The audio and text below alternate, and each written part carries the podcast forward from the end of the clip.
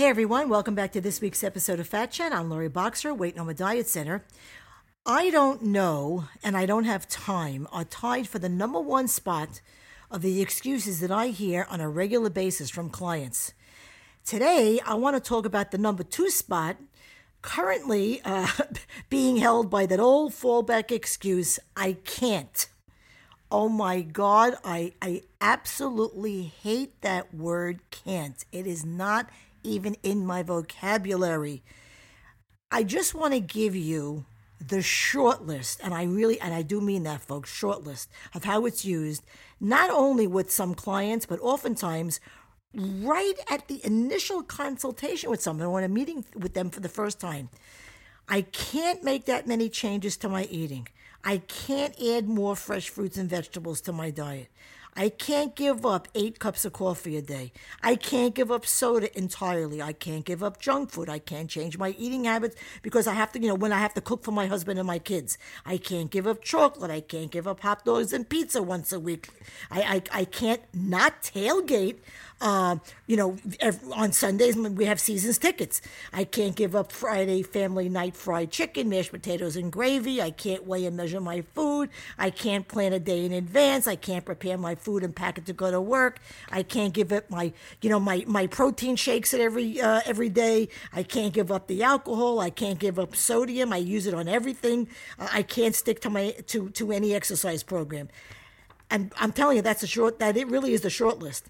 And as these, as folks, you know, rattle off one or more of these, and and and other, you know, crybaby excuses, you know, I'm looking at them, and I'm visual. I really mean it. I'm visualizing them standing in their cribs, holding onto the rails, and having a tantrum.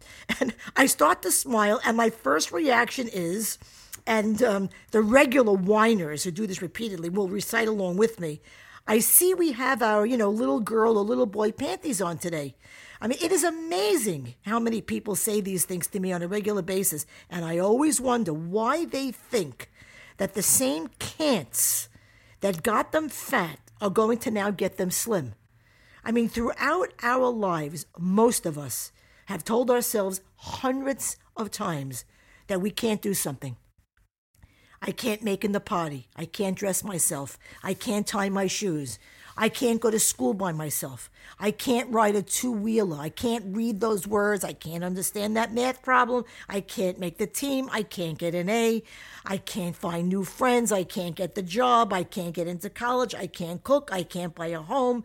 I can't make this relationship work. I can't understand this child. I can't handle this stress, and on and on.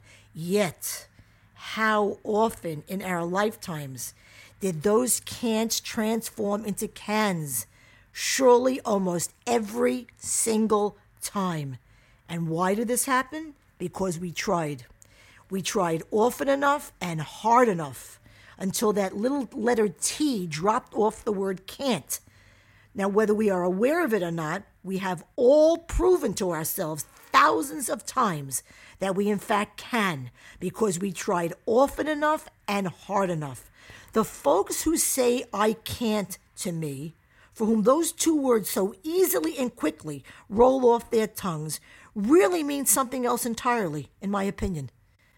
They really mean I won't, or I don't want to, or I'm scared.